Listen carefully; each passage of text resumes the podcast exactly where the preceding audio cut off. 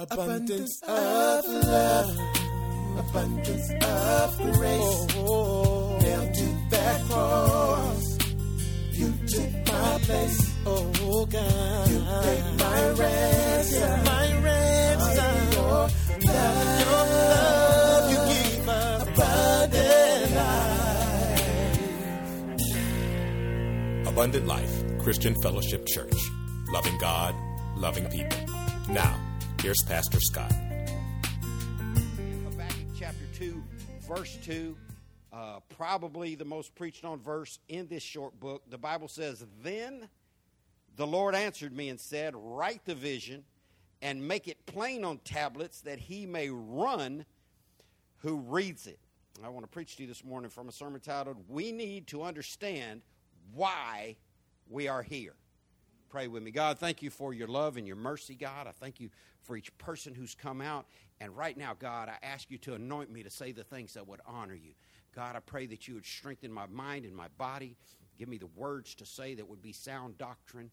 God, I pray for every person under the sound of my voice that you would speak to your children, that you would draw the lost, encourage the backslider, teach us from your word by your spirit. In Jesus' name, amen.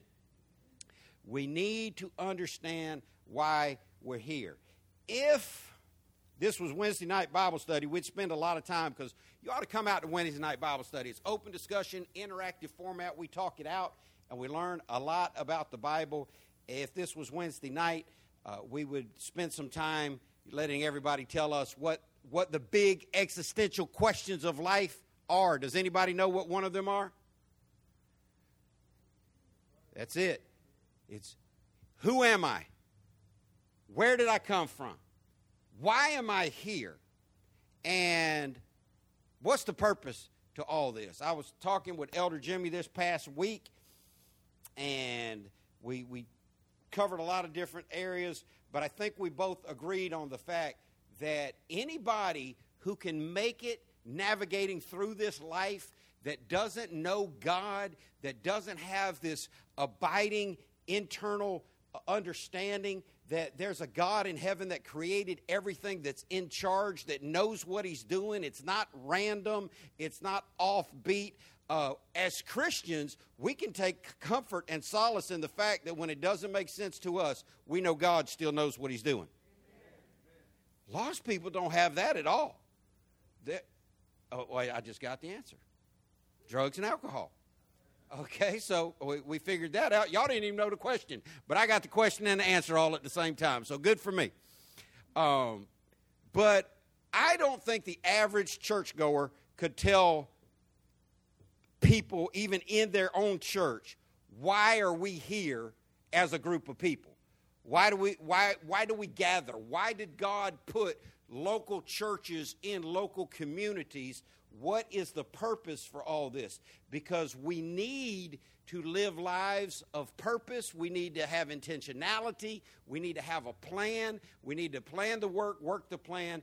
And if you don't know why you're here, then you are going to drift through life. And I really hope you'll hear this because it is a deep burden of my soul. I see the majority of people are existing and not living. They're just getting through Monday so they can wake up to get through Tuesday, so they can wake up to get through. That's not living, y'all. That's just existing. And God has a better plan. Say, better plan. God has a better plan for us than that. And we'll talk to you about it a little bit this morning. In Proverbs chapter 4, verse 7, the Bible says, Wisdom is the principal thing. Therefore, get wisdom, and in all your getting, get understanding. Now, that's right out of today's proverb. I hope that you start your morning reading the chapter in the book of Proverbs that corresponds to the day of the month. The average proverb takes less than three minutes to read. It's bullet point one liners. It's, it's not contextual like most books in the Bible where you have to know what the previous chapter said. But in today's proverb, it says, Get wisdom and get understanding. This is important to God, and as believers, we need to focus on getting wisdom and getting understanding. Most people know more about their favorite sports team than they do about the Word of God. Most people know more about their own historical ancestry than they know about the ancestry of Jesus Christ. Most people know more stats and figures and information uh, about random stuff when God has given us one book to study and we need to get wisdom, we need to get understanding. In Proverbs 16 16, the word says, How much better to get wisdom than gold? And to get understanding is to be chosen rather than silver. Now, every time I read that on the 16th day of the month, I just laugh and shake my head because I've been in the people business for a long time. And I can promise you this the Word of God is true, every word of it. Amen? This is right no matter what. If it makes sense to you, if it doesn't make sense to you, the word is still right. If you like it, if you don't like it, the word is still right. If you say amen or if you have to say ouch, the word is always right. If it agrees with what grandmama and them taught you when you were a baby or not, the word is always right. But sometimes it, it still looks uh, funny to me because I know from dealing with people for so many decades that if I stacked up a bunch of gold over here and I stacked up a bunch of wisdom right here and I stacked up a bunch of silver right here, now everybody's going to be diving on that pile. Okay? So, what you need to do is if you can't get to that pile fast enough, you'd be running over getting on this pile. But guess which pile would have nobody grabbing? Is wisdom better than gold? Now, if we go down to any corner in America and we tell people, I'm going to hand you out some information that's going to give you some wisdom, or I'm going to hand you out these Benjamins, uh, these crisp $100 bills, which one do you think people want? Ah.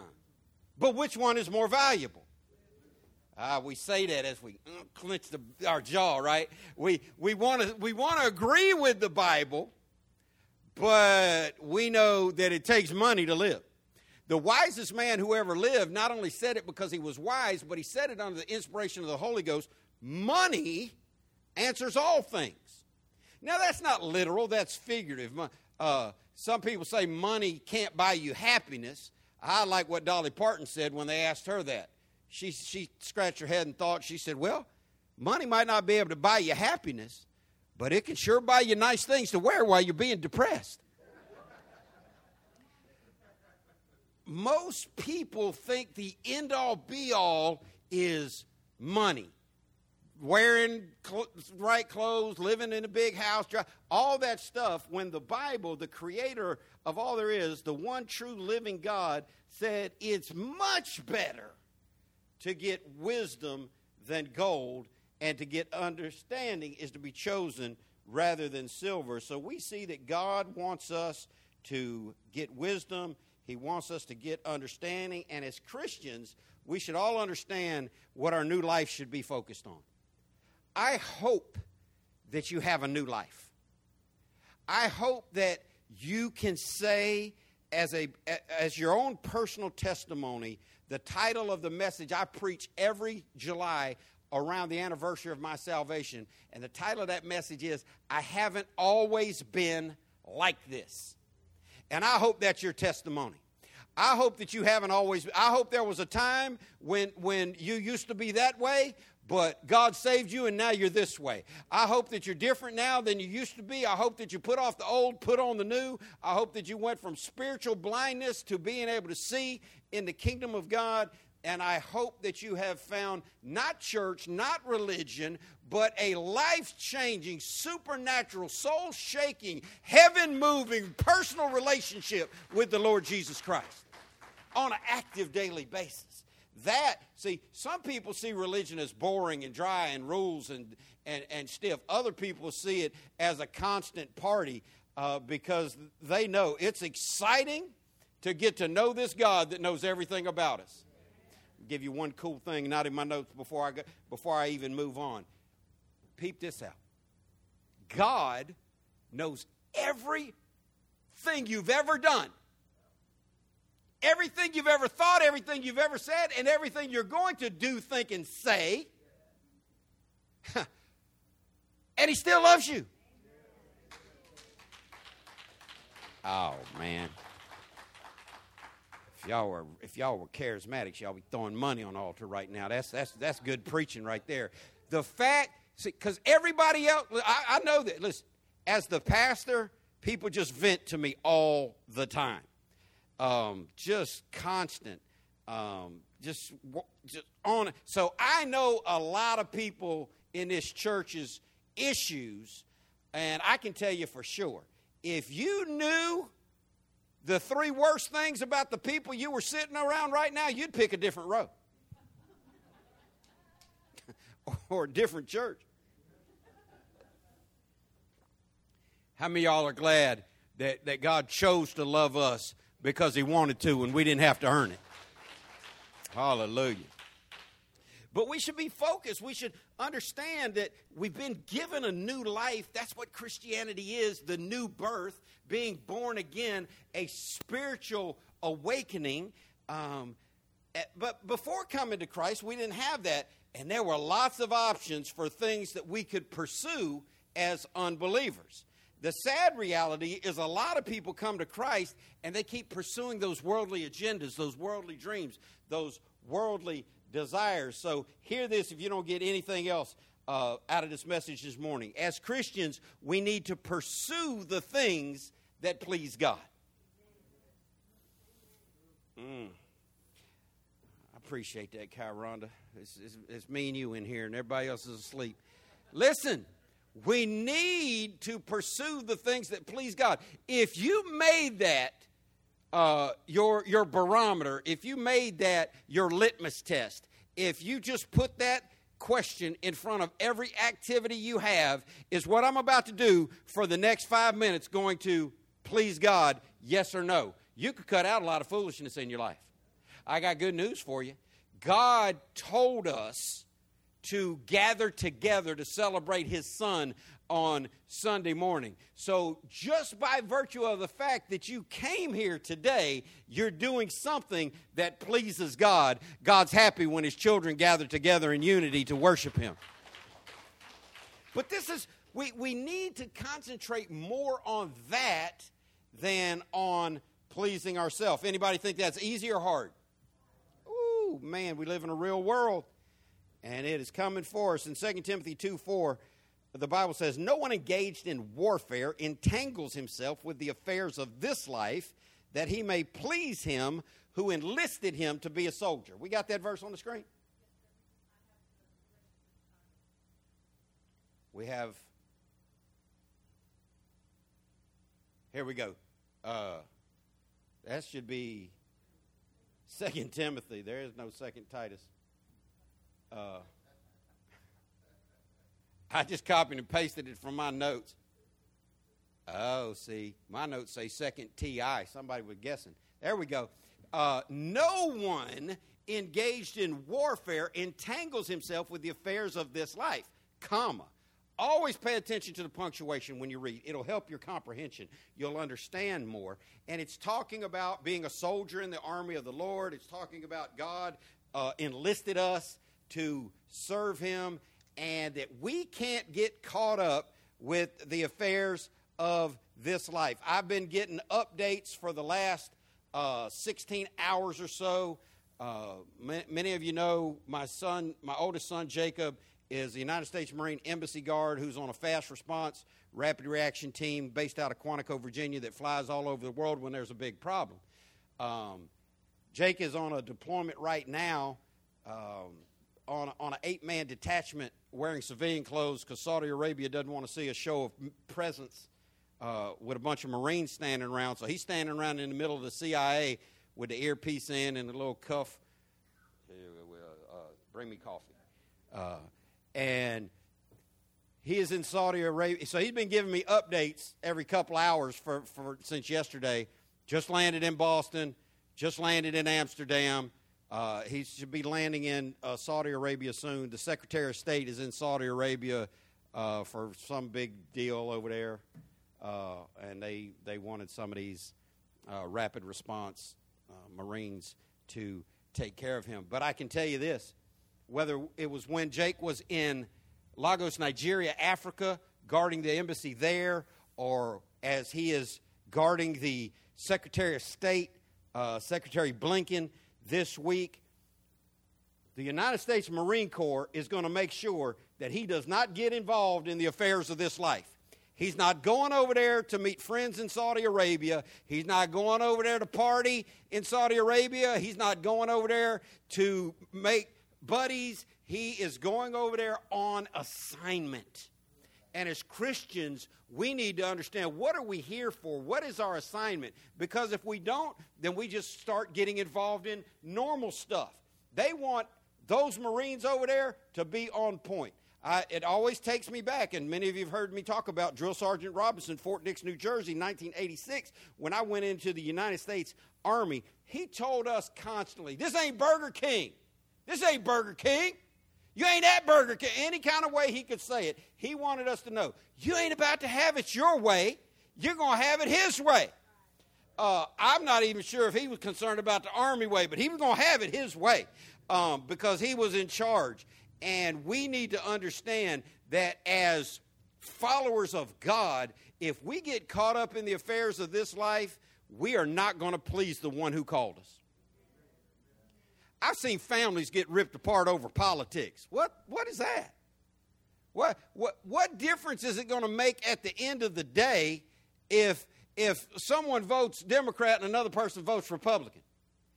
Uh, is that going to get them into heaven? The Bible says we are all the children of God by faith in Christ Jesus. What makes us Christians, what makes us brothers and sisters in Christ, is not our view on Forex trading, not our view on politics, not, not even our view on doctrines. What makes us Christians is faith in Jesus Christ, and we need to learn how to, hear me good, keep the main thing the main thing.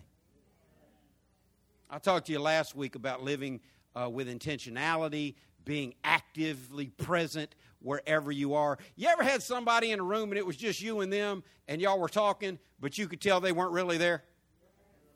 They just checked out. It was like, I'm talking to myself. Uh, I'm not saying that everybody ought to spend time watching it. I'm just saying. I was watching Seinfeld the other night, and George and Jerry were staring out a window and they were so enamored with what they were seeing across the street from Jerry's apartment. Elaine came in. She tried to have a conversation with them, and they were like, mm-hmm, yeah, uh huh. She's like, so I'm leaving on the space shuttle today. And they're like, oh, good. Uh, yeah, we're going to Mars. Now, this was back in the 80s when we weren't going to Mars. You say that today, you're like, oh, cool, you know Elon Musk? Um, and, they, and she just started saying all types of rant. They had no idea because they weren't listening. We need to learn how to be present in every moment. You need to be present for the people that God lets you be present with. My, my mom has a great way of saying it. Wave at everybody, mom. Uh, that's my 137 year old mother. She looks good. Uh, she she don't look a day over 135. Um, people ask me where, where, where, do, where do I get my good gene pool from? Right there. Um, but my mom has so much country wisdom in her that she has said for years send me my flowers while I'm living. Why don't you be nice to the people you say you love so you don't have to be one of those people telling me, uh, you know, you, you and mama hadn't talked in five years and now we're standing over her in a box. You need to be more intentional about life, or it's going to pass you by. Over the next few months, we're going to be looking at uh, the Christian doctrine, doctrine of ecclesiology. Pretend it's Wednesday night and we're doing open discussion. Anybody want to tell everybody else in the room what ecclesiology is? Study of, we've got that down. You got ology in there and you got the study of. All right. I'll, I'll, I'll help you. Ecclesiology is the study of the ecclesia, or that word more commonly known as church. So, we're going to be talking uh, a lot over the next couple of months about the purpose, the form, the fashion, the function of the church because I'm telling you this the church in America has lost its way. And it didn't happen this week, this month, this year. I mean, if you look at the scandals that are in churches, now don't don't hate on these men and women who who be, fall victim because here's the reality they had a bullseye on their back. There's a real spiritual war, and uh, the devil wants to take down the leader. You smite the shepherd, the sheep will scatter. So I'm not mad at all these people, but I can tell you this when I go out into the street and I share my faith with people, they I, I hear this very similar response consistently. I don't mess around with churches. I don't do that organized religion thing because churches ain't about nothing. And I can't even hardly argue with them because you know the majority of churches just have a big show on Sunday, shut their building down for a whole week long, and then do it again next week. With paid musicians, uh, perfect sound, perfect lighting. They focus all their attention on the natural to the exclusion of the supernatural. Uh, pre- preaching soft, little, simple messages. Uh, so, some people have called them sermonettes preach to Christianettes still smoking cigarettes because they ain't been delivered yet. That is a large part of what the church is. But I'm going to tell you this God didn't save us so we could be Christianettes. God didn't give us everything so we could give Him a little bit. And I, I, I want you to see this, so I put it in my notes. For a real Christian, pleasing God is more important than pleasing self. And we say amen to that, but I, I tell you what, if I had a stopwatch on you and I just clicked it and, and put a lap timer on it and had multiple timers running on all the different activities you did this week, would the stopwatch tell me that pleasing God was more important to you than pleasing yourself? Because I'm going to tell you this if you binge watched anything on television this week, um, you probably were more into self pleasure than pleasing God because I don't know very many people that binge pray or binge read the Bible. That, that, that's typically on a different lean. But I want you to give consideration to this thought. If you agree with this, if you find this to be biblically accurate and you're a born again Christian, I want you to start making this true about your life that you want to please God more than please yourself. I've told you many times, I love the testimony that says, Pastor, I'm so glad I'm saved because it, it, it, got a little twisted at work and I almost gave my boss a piece of my mind. But I chose Christ. Listen, the world don't need a piece of our mind. They need to see God in us. They, they need to hear about the, the love that God has that will cause Him to pay the price for sin Himself so that we could be in a relationship with Him. See, Jesus has come to mean so many weird things to so many people because churches got away from preaching the truth in America uh, 60, 80 years ago when they found out that if they preach shorter sermons that tickle ears and make people feel good, more people will show up. And if more people show up, the preacher could get a bigger check at the end of the week, live in a bigger house, and drive a nicer car. Now, you might be thinking, well, Pastor Scott, you live in a big house, you drive a nice car, um, and I also have three jobs every man I know, and, and most women I know that are my age. Well, let's just see. Don't lie. The Bible says you don't lie to men, you lie to the Holy Ghost. If you are here and there's ever been a time in your life where you legit, I'm not talking about you picked up an extra shift, I'm talking about you had a completely different second, third, or fourth job. You worked multiple jobs at one time in your life for a sustained period of time. Anybody like that? That's just, look at all us old people. Young people are like, Work? What is that? Man, you want to see something funny? Go, uh, YouTube search uh, Boomer interviews Millennial for a job. They got this old dude sitting down with this girl, and she's texting during the job interview, not paying attention. He's telling her, you know, okay, well, we start at 9 o'clock uh, every, every day. She said, in the morning?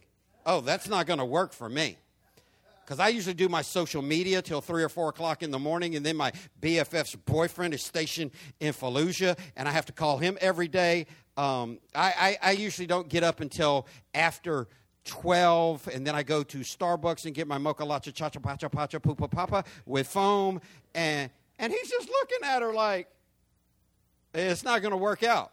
And we need to understand that pleasing God should be more important than anything. But these churches have, have twisted what it means to please God so they can have more people. Listen, more people is great, but if it doesn't result in a greater impact, then all you're doing is big and bigger barns to house more people that aren't doing anything to impact the community for Christ. And I'm tired of the world being right when they say most churches aren't about anything, which means they're not doing anything for the people. I want you to know I'm glad to be a part of a church not, not, that not only is doing a lot for this local community, but is sending money around the world to advance the cause of Christ every month. But Jesus says he means a lot of things to a lot of different people. Now, a lot of people think of when they think of Simon Peter in the Bible, they think of the the the one who denied Christ, uh, but he also made uh, one of the greatest confessions in all of Scripture about Christ. And Jesus wanted to know, who do, who do you say I am? And in Matthew 16, 16, Simon Peter answered and said, You are the Christ, the Son of the living God. In verse 17, Jesus answered and said to him, Blessed are you, Simon Barjona, for flesh and blood has not revealed this to you, but my Father who is in heaven. Do you know you can't even know anything about spirituality, about God, about Jesus, unless God the Father chooses to open your eyes and give you sight and, and reveal it to you and give you the faith to believe it? Mm. Uh, we're going to talk about that in the coming weeks, but in verse 18, Jesus said, And I also say to you that you are Peter, and on this rock I will build my church, and the gates of hell shall not prevail against it. Now, there's two theological choices to be made by what is this rock that Jesus will build his church on. The largest Christian denomination in the world, the Roman Catholic Church, See, in our area, it seems like there's a Baptist church on every corner. Anybody notice that? There's just a Baptist. There's a Baptist church. Some corners got more than one Baptist church on it. So we think that Baptists are everywhere. Listen, there's about 14 million Baptists in the world. There's 1.5 billion Catholics in the world. Big difference. Big difference. Just for quick math, a billion is 1,000 million. So 14 million compared to one and a half billion uh, is, is not even close. But the Roman Catholic Church teaches, has taught, continues to teach that Peter is the rock that God built the church on, and that's why they call Peter the first pope. A casual reading of the New Testament would, would show if there was anybody that looked like a pope in the New Testament, it certainly wasn't Peter, it was James uh, the half brother of Jesus, who was the leader of the council at Jerusalem, who was the one person they took petty disputes to to say which is which and what is right. But Peter obviously is not the rock, uh, no matter what the Catholic Church may teach. I'll give you a, a quick example in Greek, and then we'll move on and get into the text. Jesus said, when he said, You are Peter, uh, he chose the Greek word petros, which means small, tiny, little stone. A little stone. That's what Peter means. He said, You are Petros, little stone. And then he declared, Upon this Petra, big stone, giant rock, boulder, I will build my church, and the gates of hell shall not prevail against it. The church was never built on the little stone is built on the giant rock. He said, You are Petros, and I will build this church on Petros. So Peter's not the first pope. Uh, we don't need a pope. The Bible says there's one man, one mediator between God and man, the man Christ Jesus. You don't need a priest to talk to God. You don't need a pope to know God. You can have a personal relationship with God on your own. But it's this confession. Oh man, I miss good music. Um, y'all, if you know me, you know I don't listen to this popular new age bubblegum rock, so called Christian music. But man, when, when Sandi Patty sang that song, Upon this rock of revelation, I'll build a strong and mighty nation. It's the rock of what the Father revealed. It's the, it's the rock of confession of faith in who Jesus is. And I don't know who Jesus is to you today, but I hope you understand what Peter understood that he is the Christ, the Son of the living God, and he is the one who builds the church. A lot of talk about church growth in the earth. Um, a lot of talk. Pe- people mistakenly, and I think it's because pastors. You ever seen one of those church vans with the pastor and, and, and his wife's face painted on the side of the van? And, and it got about 37 titles apostle, bishop, potentate, founder, grand poobah, uh, uh, just all these different titles on there. Listen, the church does not belong. That ain't this has never been Pastor Scott's church. It'll never be Pastor Scott's church. There ain't no Bishop Bobo's church. Every church that's a biblical church is the Lord Jesus Christ's church. We are members, and we need to learn how to operate in the capacity that He has given us. But we can't do better if we don't know better. And that's why we're Bible teaching church, and we're going to learn what we, uh, uh, why we're here, and what we need to do about it. In 1 Corinthians 3:11, the apostle said, "For other foundation can no man lay than that is laid, which is Jesus Christ." The the the foundation is Jesus, not Simon Peter, but Jesus Christ. And in the church of America, the so many preachers have gotten away from preaching the death, burial, and resurrection of Jesus Christ. So many preachers have gotten away from preaching that uh, there is a payment for sin, and hell lasts forever, and there's a heaven to gain and a hell to avoid. So many preachers had just decided to preach three keys to financial prosperity, five ways to enjoy your work. Um, great psychologically driven messages and pack out the pews, but and, until we're building on the foundation of Jesus Christ, we are straying away from God's purpose and God's plan. I want you to think about when you first got saved. I got saved on July 15th, 1981, long time ago. I remember it like it was happening right now, though. And God changed my life and, and, and set me on a new course. And if you remember when God saved you, you it, it ought to be wild to you that He saved you and He left you here. How cool would it have been if the moment you got saved, he'd have just snatched you up, took you to heaven? gave you a new name that nobody he, he said he's got a pet name for all his followers uh, he's going to give you a name that nobody knows but him that's going to be cool you know i got i, I got i got to pick on charity and rick because uh, i don't know everybody's pet name she they're in the sound booth um, uh, uh we, we think they're married they say they're married I haven't seen documentation, um, but I, will accept them at their word. She likes to call him when, when, when, she, when she's feeling a certain kind of way, she'll say, Well, Mr. Douglas. And uh, that's her name. Don't, don't none of y'all ladies be calling him Mr. Douglas now, all right? Uh, but if God would have just snatched, think of all the heartache you'd have missed out on. Some of are like, yeah, but think of all the good stuff I, I, have I've gone through. I can't compare to heaven. Let's don't get it twisted. But when God saved you, He didn't snatch you up off this planet. He left you here, and I want you to hear why. And this is the most unpopular message a preacher can preach on a Sunday morning in America because nobody wants to hear this anymore. But every preacher in the world was saying this 50 to 100 years ago God did not save us so we could sit God saved us so we could serve. Mm, you see how tight people get? Well, what about me? When am I going to get mine? Heaven, forever. I mean, Jesus cared enough about you to die for you. Can't you care enough about him to live for him?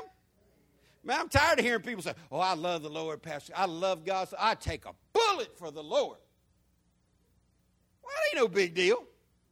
You take a bullet in, in the right or wrong spot, you'll be out in, you know, a couple of minutes. That's over. That's not hard to do. What's hard to do is make a decision for the Lord I'll live and for the Lord I'll die, and I'll live for Him every minute of the day.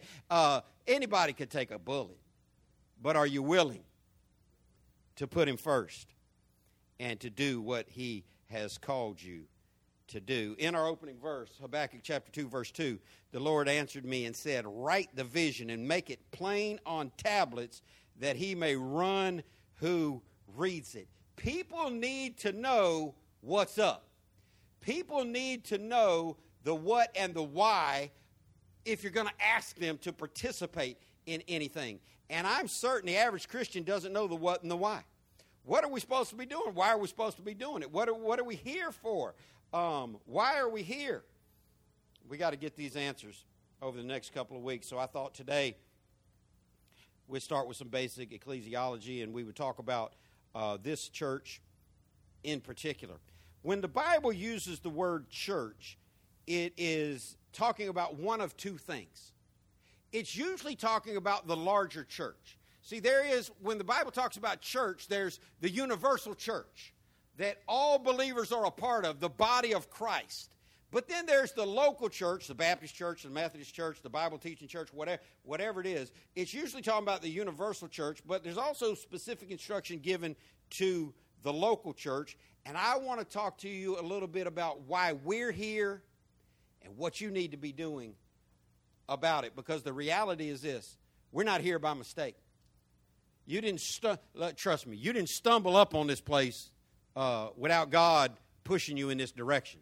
And if you stayed for more than two sermons, you did, it was because God wanted you to. That's funnier than y'all y'all think it is. Um, but let, let, us get it out there. Some of you have not been through our new members class. We need to have another one um, soon. Let's get that on the schedule uh, in the next quarter. But we go over this in our new members class. But since most of you haven't been, or haven't been in a while, I thought I'd revisit some of this stuff. The Abundant Life Christian Fellowship vision statement. We won't talk about why we're here. Simple to reach North Florida and beyond for Christ. That's the vision. It's written down. Go run with it. Go reach North Florida and beyond for Christ. Now, that's er, see, churches get it wrong. They they they think that they have a unique vision, mission, purpose statement. That, no, every New Testament church has, has the same reason to exist. Um, we're not unique in that capacity. Now, we are unique in how we carry it out. We're unique in the way we accomplish this vision of reaching North Florida and beyond for Christ because we're doing it in a way that is not being done a lot.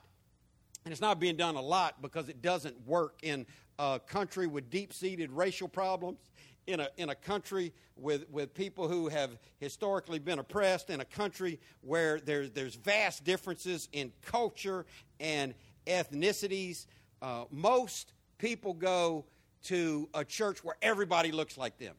That's, that's why I love having multinational uh, flavor inside our church. If I, I heard this for years growing up as a preacher. If you have black people in your neighborhood, you ought to have black people in your church. If you have Filipinos in your neighborhood, you ought to have Filipinos in your church. If you have Hispanics in your neighborhood, uh, you, you ought to have Hispanics in your church. But how, how many of y'all know, uh, and, and, I heard that for years co- coming from uh, my, my African American pastor while I was in a church with one white person. And every time he'd go on that speech, I would think, he never says if you have white people in your neighborhood, you ought to have white people in your church. And he would go as far as to say, if you got black people in your neighborhood and they won't come to your church, you've intentionally done something to run them off. And I'm thinking,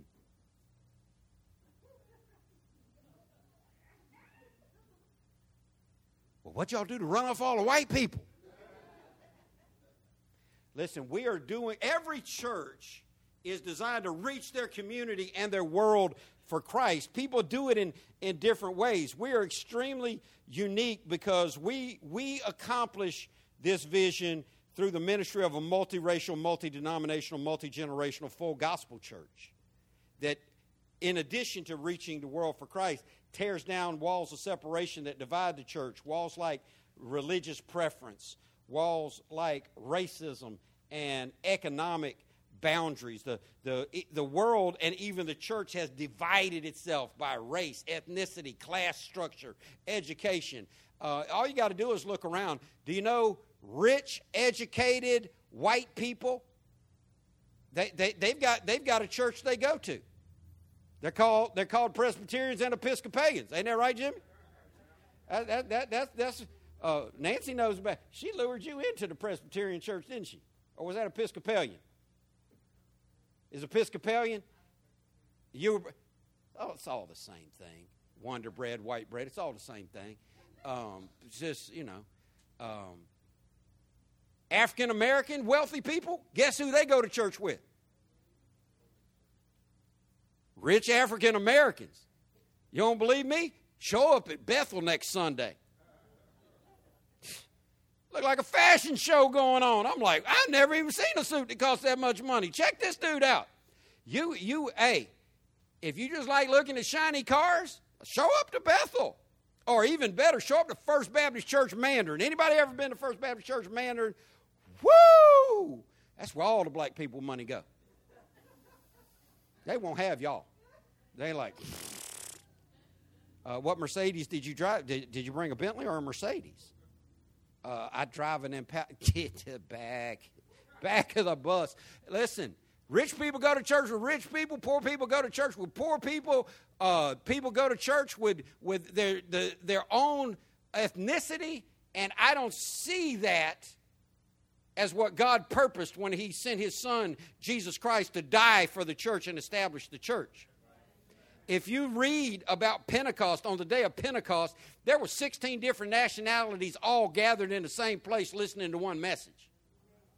And to pull off in Jacksonville, Florida, one of the most historically racist places in the world, um, to pull off a multi ethnic church in Jacksonville, Florida, listen, that ain't easy. And now I'll give y'all a hint if you want to see how not easy it is, next time you see a brand new white family walk in, especially if they're over 40, watch their eyes when they come in. And then watch the lady pull the purse up tighter under her arm. And I'm like, ain't nobody going to steal from you in here. We got security. but we're doing it in our own way uh, because I don't believe that the church should be divided by race.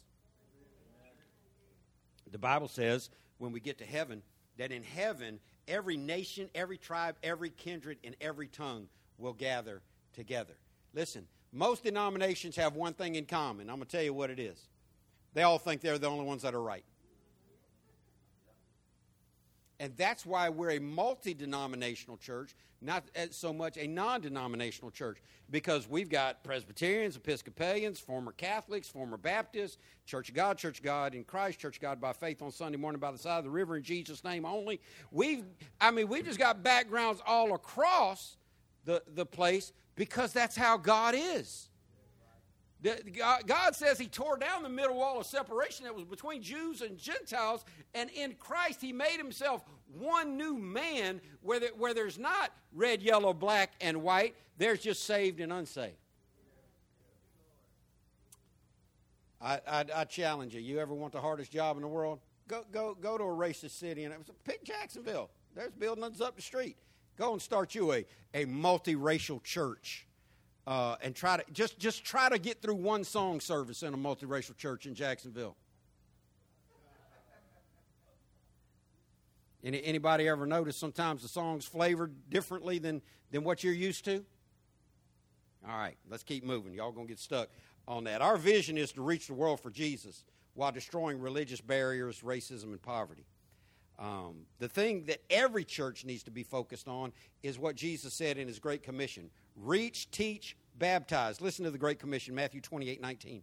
Therefore, go and make disciples of all the nations, baptizing them in the name of the Father, the Son, and the Holy Spirit. Teach these new disciples to obey all the commands I have given you, and be sure of this I am with you always, even to the end of the age. So, this is where we get the, the rhyming two words, reach and teach. We, we need to go make disciples. That's, that's reaching new converts for Christ. We need to teach them what God wants them to know so they can be fully involved followers of Jesus, and we need to baptize them in the name of the Father, Son, and the Holy Ghost. That is the Great Commission. You want to know why we're here? We're here to reach and teach people. We're here to reach people with, with the love of God. We're here to tell anybody about a God who can, uh, tell everybody about a God who can save anybody. Loving God and loving people. That's Abundant Life Christian Fellowship's purpose statement. We write this on a lot of stuff to love God and to love people. That's, that's four words and a symbol. Let's call it five words love God and love people. Sounds easy. Small words, big job. Simple to read, not simple to live out. Now, the first part, loving God, no problem. No problem at all. God is awesome. He's amazing. He's the same yesterday, today, and forever. He's consistent. He never changes. Uh, you can count on him. He's faithful. He's loyal. He's loving. He's kind. His, his mercy has no limits to, to, to it. Loving God is easy because God's always going to treat you right. But loving people? Oh, if I would if I knew some of y'all wasn't worried about the time, I'd sit down on that. People are whack. People are crazy. They're mean, they're hateful, they're belligerent, they're obnoxious, they're opinionated, they're, they're devious, they're evil minded. The Bible says that the very best human can do is, is, is, all our righteousness, the Bible says, is as filthy rags to God. The Bible says about everybody, this is including your grandmother who was a saint in your mind. The heart of a human being is deceitfully wicked beyond all imagination. You can't even know it. Uh, that's, that's, that's why I love uh, to, to tell everybody the truth about uh, my sister and, and, and her life. Come, come in the middle of July. You'll get to hear, she'll, she'll book herself in the nursery or something that day. She don't want to hear me talk about her and Bug and how she twisted me up on drugs and alcohol and tried to destroy my life as an innocent young child. Uh, Facts. Facts. Facts. She did everything first. She liked a certain kind of music. I followed along with her. She started doing drugs and alcohol. I, I mean, come, you'll find out. And the reason I like telling that story is because I don't think anybody looks at our church administrator, my big sister, uh, the godliest woman I know, and thinks, I bet she was a partying head cheerleader, wild child when she. They, they, they, can, can we agree? that She don't give off that vibe. Yeah, y'all don't know her like I know her.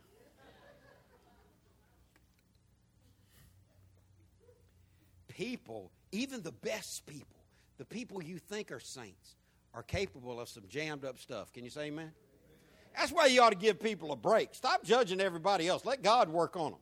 You concentrate on you and on God. But our, our purpose statement is to love God and love people. Now, the reason why we put these statements out, and all churches and businesses and organizations put these statements out, because it provides a framework that answers the what and the why. Provides a framework that tells us what we're supposed to be doing, what our focus should be, and why we should stay dedicated to those things. So, why in the world would, would we pick these, these five words? Um, well, we looked at the Great Commission a moment ago. Now I want to look at what people commonly call the Great Commandment. Because in Matthew 22, a leader walked up to Jesus and said, What's the greatest commandment? Now, that, that's a bunch. There's books you can buy in Christian bookstores or online called The 613 Commandments of the Bible. Uh, I got news for you, news flash, way more than that. Uh, they, they took 613 commandments out of the first five books of the Bible and called it good. I'm thinking, there's, a lot more books than the first five, but um, there, there's lots of different commandments in Scripture. And this man said, Which is the most important? And in verse 37 of Matthew 22, Jesus said, Thou shalt love the Lord thy God with all thy heart, and with all thy soul, and with all thy mind. This is the first and great commandment. So, somebody tell me in two words what Jesus said is the first and great commandment love God. You're good. Verse 39, he didn't get asked this, but God, God is just that way. He'd give you more than you ask for. It said, And the second is like unto it, thou, thou shalt love thy neighbor as thyself. And I, I normally don't put verses up in mass in the King James Version because I know a lot of people um, didn't grow up reading it the way I did, but I love the way verse 40 reads in the King James Version. He said, On these two commandments hang all the law and all the prophets.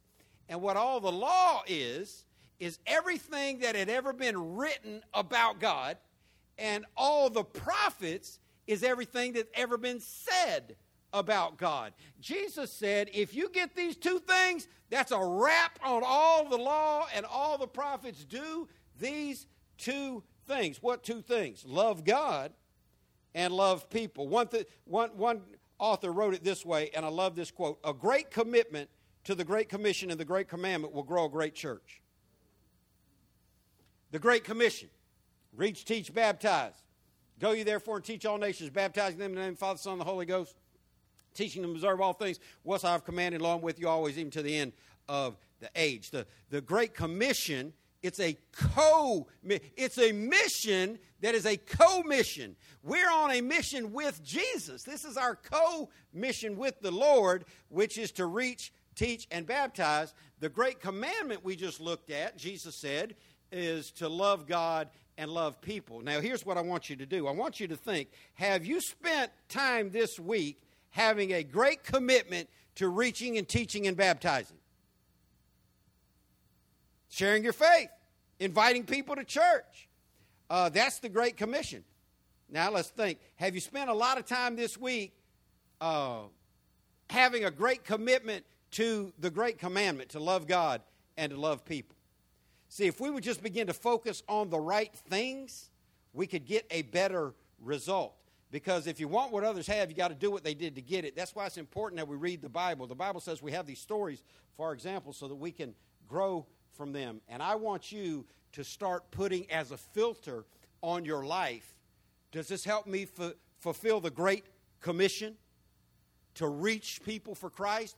Does this help me fulfill the Great Commandment to love God and love people? Because if you cut out all that other stuff, you're going to find out you got a lot more time on your hands than what you thought.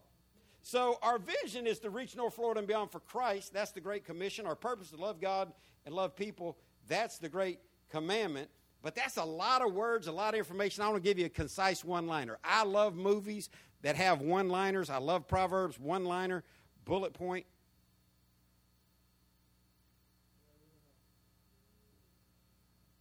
I've been doing that the whole time. See, if we were all, if we were like my church I was in in Tampa, hyper charismatic, over the top, we just have to have have a, a prayer warrior right now, uh, pray to bind uh, the the spirit of uh, speaker frequency and the demon of disruption, or we just have Ken turn it off.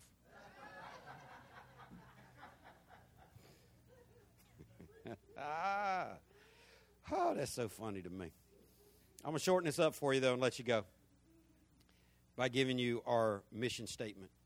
And it's short and it's concise, and I want you to start embracing this as your own personal mission to transform our world by the power of God's love. To transform our world by the power of God's love. See, if, if I asked you about the people in your life, tell me about the people in your life, it would be, well, you know, pray pray for my youngest. Uh, uh, she's she's straying from the Lord right now.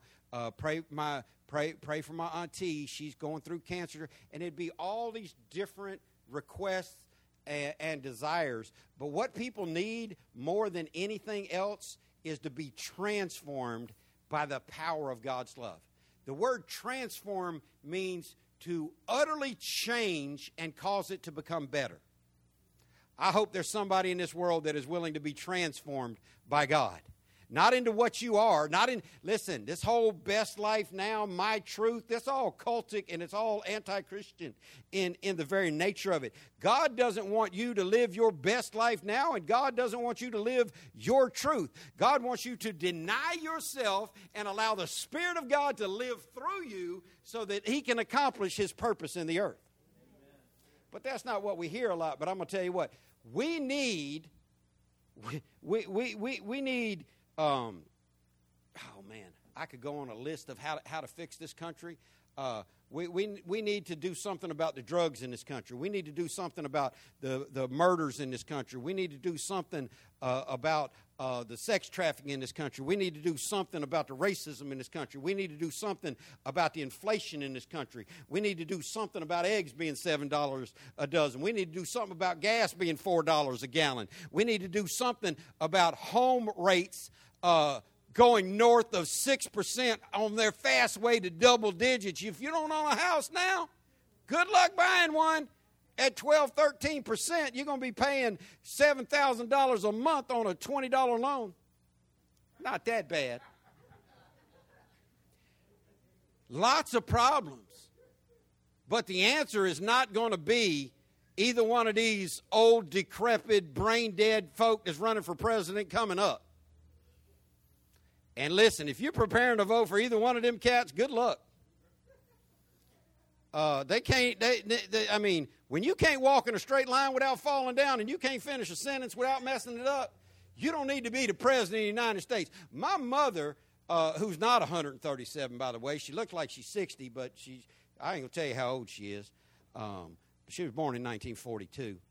Quick math makes 81. Um, I'm just saying math. I ain't saying how old she is, but quick math makes 81 years old. And my mother is one of the most accomplished human beings you'll ever meet. She made more money in her lifetime than any woman you know. She stacked up more degrees than anybody you know. She was a professional. Um, she she just accomplished great things, and she's brilliant, intellectually a genius, uh, documented, verifiable, uh, IQ off the chart. Um, can be mean as the devil but, you know, a lot of smart people can be that way. But my mom is so sharp and such an amazing person, but she's 81. Now, I love my mom and I trust my mom. I don't want my mom handling my money. My mom would be like, "Hey, yo, mom, what? I, I, I you know, I'm about five hundred thousand short in my in in in, my portfolio. Uh, and see some 81 year old woman scruffling papers. Where did I put that money? Mm, you can't handle my money at 81 years old. Donald Trump, you can't handle my money at 81 years old. Joe Biden. Are we talking about a newer, better America? We're talking about progressive, uh, you know, uh, youth movement, and, and in a whole nation of 350 million people, we got a couple of brain dead 900 year old people running for president. I'm going to tell you what, find, find me a 36 year old. Well, they got to be 35, don't they? Just get me a 36 year old. Well, I'll go with that. At least they can stay up past 8 o'clock at night. Get off that and keep our world's got a lot of problems but the next president of the united states will not be able to fix them. The next governor of whatever state won't be able to fix them. No politician is designed by god to fix the world. God designed himself to fix the world by his love and by his power and we need to be touched by the power of god to be all that he wants us to be. In acts 1 8 some of jesus final instruction to his disciples he said, But you'll receive power when the Holy Spirit comes upon you. And you'll be my witnesses, telling people about me everywhere in Jerusalem, throughout Judea, in Samaria, and to the ends of the earth. So Jesus said, The reason I've never heard anybody say, Oh, I was baptized with the Holy Ghost uh, five years ago, and I began to be a bold witness everywhere I went. Jesus said that's the reason. He sent the Holy Spirit. Uh, uh, now, obviously, there's signs, wonders, miracles, all that. But God gave us the Holy Spirit so we could have the power to, he said, you'll receive power. That Greek word is dunamis, where we get our English word dynamite, explosive power earth shaking, world changing power to be my witnesses, telling people about me everywhere. Are you doing that? He said, Do it in Jerusalem, Judea, Samaria, and to the ends of the earth. And if you look at a map, what this represents are expanding concentric circles starting at home and reaching out to the ends of the earth. So for us, uh, the Lord could tell us, hey, y'all need to tell people about me everywhere in Jacksonville, in Florida, in America, in uh, North America, and throughout the whole world. Well, Pastor, how am I going to do that and keep up with my favorite team? Well, let go of your Christianity, let go of your favorite team, and figure out how to get it done. But we need to be doing what God has empowered us to do. Now, having this power had the church growing for many, many years, centuries, decades. But church attendance has been declining in America for decades now. I'm going to give you a couple statistics and pray and get out of here. The average, uh, this, this is from Lifeway Research, the average U.S. congregation seats 200 people, but only 65 people show up every week. Now, that number three years ago was 85. Now it's 65. In a couple years, it'll be even less than that. And that counts every 20,000 member church, every, every mega church stadium. That, listen, there's a lot of five member family. Anybody ever seen one of them six member, everybody related churches? They just all meet at Big Mama's house and she preaches. Um, a lot of that going on in the world. But church attendance is down all across. The pandemic played a part, but culturally, America is just shifting away from God. Now, it's, uh, it was funny because when I read that 65, God did something in me uh, last month, and I told you I had a prophetic word from the Lord. I don't come up here and make up lies like most people who claim to do, be doing prophecy. Mm, someone right over here. Yes. Oh, hallelujah. Shake it.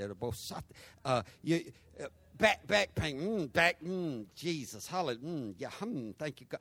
Uh, somebody right in, right over here. Uh, you've been dealing with some back pain, and your miracle's on its way. That ain't prophecy. Uh, somebody over here, mm, yeah, hallelujah. Uh, a woman, mm, I could call your name, but I won't because it's three of y'all, and I don't want to embarrass you. But the Spirit said, uh, uh, at least three of y'all, maybe more, but at least three. You've been hurt by a man. that ain't prophecy. That's common sense. But I gave you a prophetic word that God had put in my heart, and I knew it was a prophetic word from God. And I've done this less than a dozen times in 22 years of pastoring this church. And every time I've done it, I've put a date on it. And every time I've done it, not only did it come to pass, it came to pass inside the assigned date. And God told me that we have been pruning for a long time. The Bible says there's a time to tear down and a time to build up. And I've been telling y'all we were going to go into a time of building up and I shared with y'all these emails I get from this company called 24 to Double. It's a bunch of ex pastors that don't pastor anymore. They go around charging churches money so they can tell churches how to double their attendance in the next 24 months. They got an incredible track record, and I'm getting all that, and I'm thinking, God, are you trying to tell me we need to give these people $8,000, follow their scheme, uh, and, and, and double our church attendance when I've never cared about how many people show up, only the impact we're having on our community? And God said, No, I don't want you to pay them to double the church in 24 months. God told me He would double the attendance of this church in 18 months if we just rely on Him and trust Him and begin to do what He called us to do. So I had Dina. I said, okay, I'm not going to cherry pick one bad week to make it easy. Let's find that week where we only had 50 people show up. It's easier to double from 50. So we ran the, the numbers for the previous three months before I, had, I said that, and uh, I'll give you the answer because I'm, I'm great like that. It's on the screen. The, our average Sunday morning attendance for the quarter prior to me giving that prophetic word, anybody want to guess what it is? 65. Um, last week, was was an, an, aberration. We had 90. I thought, well, we're almost to double at night from 65 to 90. Uh, but I, I know this for sure. The world needs what God has to offer. And we need to get busy telling people that God's got a better plan for their life. These young people need the Lord. They need to quit shooting each other and drugging their way to an early grave. Uh, these senior adults, they're lonely. They're, they're, they're, they're having all types of attack on their mind. We need to get busy doing what God has called us to do. Churches aren't offering enough supernatural deliverance in the earth today, and that's why people think, nah, I don't feel like going to. If you thought coming to church you were going to see God just explode on a place, show up and do something off the chain, it would make going to church different. But faith is what pleases God, and we need to elevate our faith to say, God is at work. And we want to get involved with Him. Um, now, according to Pew Research, the largest research company in the world that uh, tracks religion, um, every day for the next 16 years, 10,000 brand new baby boomers will retire. Tomorrow will be a brand new 10,000 people going on Social Security. Does that sound sustainable to anybody? Tuesday, another 10,000 people hitting Social Security. Uh, some of y'all already getting it. I told my mom, hey, look, lady, 81, I hope you live to be a 1,000, but, you know, you, you training Social Security right now. I'm trying to have some. Going to heaven. It's a joke. Kind of. With 10,000 baby boomers turn, turning 65 every day for the next 16 years, y'all really think the government's going to be able to pay all these old people? Draining it from 65 to 81 to 77? Listen, I hope everybody lives forever, but our nation needs God. Uh, USAchurches.org uh, put out a classification on churches by size, and they listed uh, small churches, medium churches, large churches, and mega churches. I want you to look at this, and we're going to get out of here. A small church, according to this organization that tracks statistics, is 50 or fewer. Um, a medium church is, and this is how many people show up on a weekend, uh, between 51 and 300. A large church is between 300 and 2,000, and a mega church is more than 2,000 people. Now, I'm going to tell you, we've been, we've been a small church. We started with 16 people. Um, we, we currently are a medium sized church. Uh, we've been a large church. When we're, we're, at the big building on Blanding, we run over 500 people every week with a 1,000 seat sanctuary. Um, we have not been a mega church, and newsflash, we never will be until I die I have no desire to pastor a mega church. I'm going to tell you from experience. When, when we were running 500 plus people, um, 1,000 seat sanctuary, 800, uh, 600 seat children's church, uh, just buildings everywhere, money everywhere, people everywhere. It's not effective to pastor that many people. You know, you can't. And we had a full staff. There, we had me plus five full time paid salaried people on, on staff but you can't know everybody at that level. I love our church because if you want to be known here, you can be known here. If you want to serve God here, you can serve God here. If you want to have a ministry here, you can have a ministry here. You let me know what it is you want to do for the Lord, and, and we will make it happen. So, what, what's our church plan? Here's five things I want you to think about. Number one, please God more than we please ourselves. That's every, that should be in every Christian's heart. Number two, reach North Florida and beyond for Christ. Number three, reach, teach, and baptize. Number four, love God and love people. And number five, transform our world by the power of God's love. But let me tell you this all that's a lot. We're going to unpack it over the next few months, but it all starts with salvation. Do you know that you know that you're born again? See, church membership can't get you into heaven. Mama's faith can't get you into heaven. Daddy's faith can't get you into heaven. I talk to people in the street, I ask them if they're a Christian. Uh, I, oh, I've, I've, been saved my whole life. My, my great grandfather, 33rd degree Mason, he laid the cornerstone on the big church. Listen, ain't got nothing to do with your salvation. Are you born again?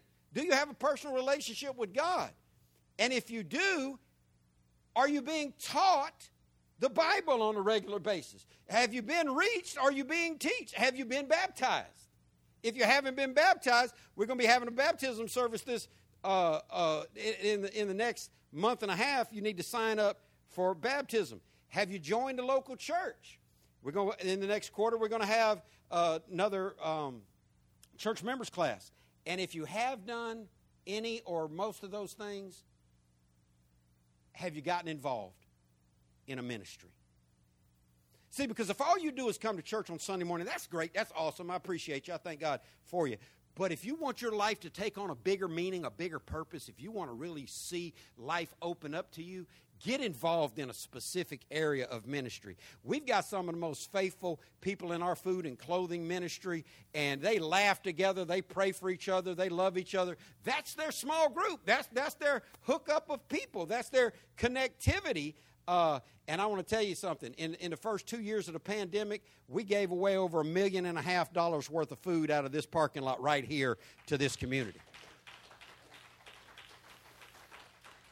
Our volunteer, we need new volunteers. We need more people. If you just took one Saturday a year to, to, to help out, we, we could use extra help. Just, just in the past month of May, just to, to give you an idea, uh, we we fed 2,716 people in the month of May out of this parking lot.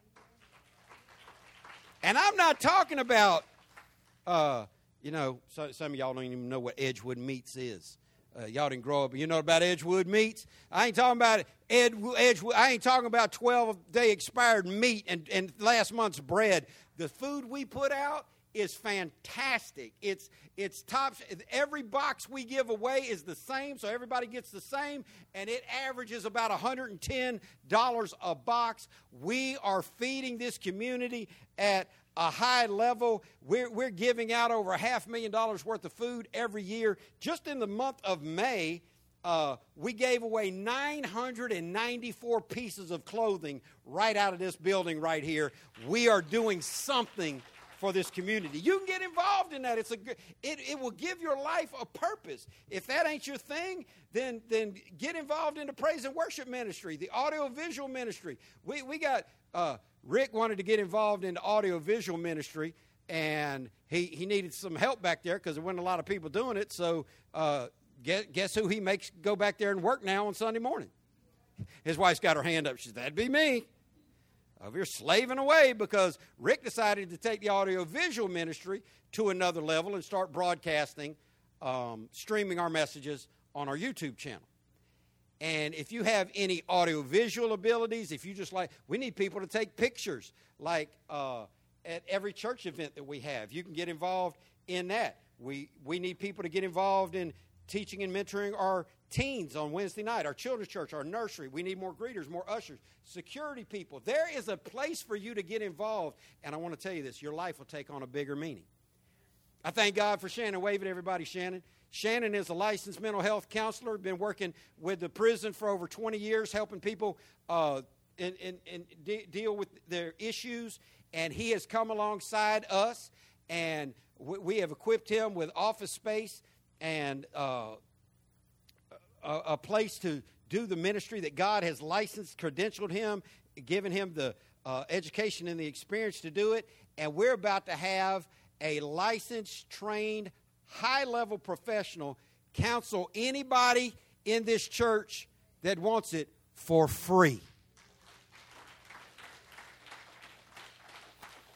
I ought to give you a list of the first 10 we need to take on. um, uh, did you put those cards out yet, Dina? Where are they?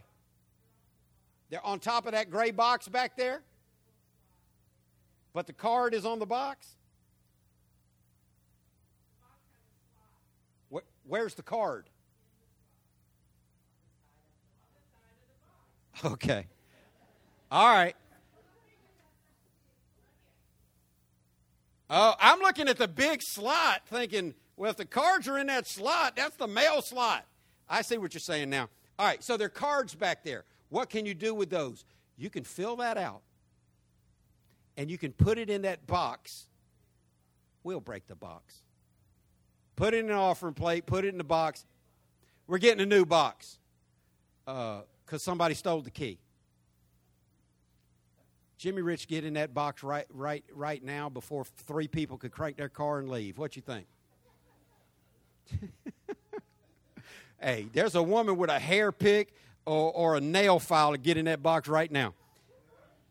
That box is going to be a new box back there. We'll get the card, put it in offering plate, leave it on the box, hand it to uh, one of the elders or deacons, and uh, the, the minister Shannon is going to be providing an incredible service to the people of our church because I'm going to tell you something. As somebody who has a long history of mental health issues in my family, as somebody who has seen family members commit suicide, as somebody who has personally struggled with clinical depression, as somebody who has watched family members be medicated and in therapy, uh, listen, mental health is not only real, it is nothing to be embarrassed about or to shy away from. You shouldn't feel like less than if you're having some issues that you need some somebody. You don't feel embarrassed when you get a cold because you didn't wish to have it, and you shouldn't be embarrassed. Uh, some people have a chemical uh, imbalance. Some some people just uh, hey. If I had the time, I'd tell you about my family. Y'all be like, "Well, Pastor, you should be the first ten meetings for Shannon." I will be. There's a place for you here. But if God's people don't start doing what God's people are here to do, then it's not going to get done. The Bible says if the blind lead the blind, they both fall in the ditch. You've got gifts, you've got talents. We need more help on our praise and worship. We need more help in every area of this church, and God sent you. And one of the greatest responses in all of the Bible that has been repeated by many saints is Here am I, Lord, send me. Here am I, Eh, you need to be wondering, what can I do? You might be able to help Shannon just maintain the schedule once we got 300 people a week signing up for mental health counseling. Uh, he might need you to check people in. You could get involved in that. You could, you could be a mentor to the team. I mean, there's somewhere for you to get involved. Uh, listen, there, there, there's, there is no, no, uh, no doubt for people that know me I love everybody, but, but I, I got a unique love for the people of the Philippines. You know I love the Philippines, right? Uh, if, we, if we get 50 more, 20 more, 30 more Filipinos in this church, guess, guess what we're going to have standing right over here? We're going to have a translator. Or we're going to get you a headset, or we'll at least pass out notes. Um, there is a ministry that you can take on. Hugo ran from God his whole life. His wife just prayed him into heaven. Um, he gets saved, falls in love with Jesus, a lifetime cop, been in law enforcement his whole life. He looks around. Well, in, in a church that's got a nursery and a church that's got a security team, which one of those do you think best fits a grown man who's been in law enforcement his whole life? Ding, ding, ding, ding, ding, ding, ding, ding, ding, ding. There's a place here. And I want you to let your life take on a bigger purpose. Because I know if you only live for yourself, life is empty and shallow. You'll die alone, and it'll be a meaningless life. But if you live to help people that feed their babies, if you come up here on a Saturday and you see a mother crying, hugging necks, thanking us because she didn't know how her children were going to eat, you realize, wow, we are difference makers. And God put you on this planet to be a difference maker. Pray with me. God, thank you for making a difference in our life. Help us, Lord, to love you more than we love ourselves, to desire to please you more than we desire to please ourselves. And help us, God, to transform our world by the power of your love. God, I pray for every person in this room, Lord. I pray you'd save the unsaved. I pray that you would fill us with your spirit and cause us to get busy about growing your kingdom. In Jesus' name, amen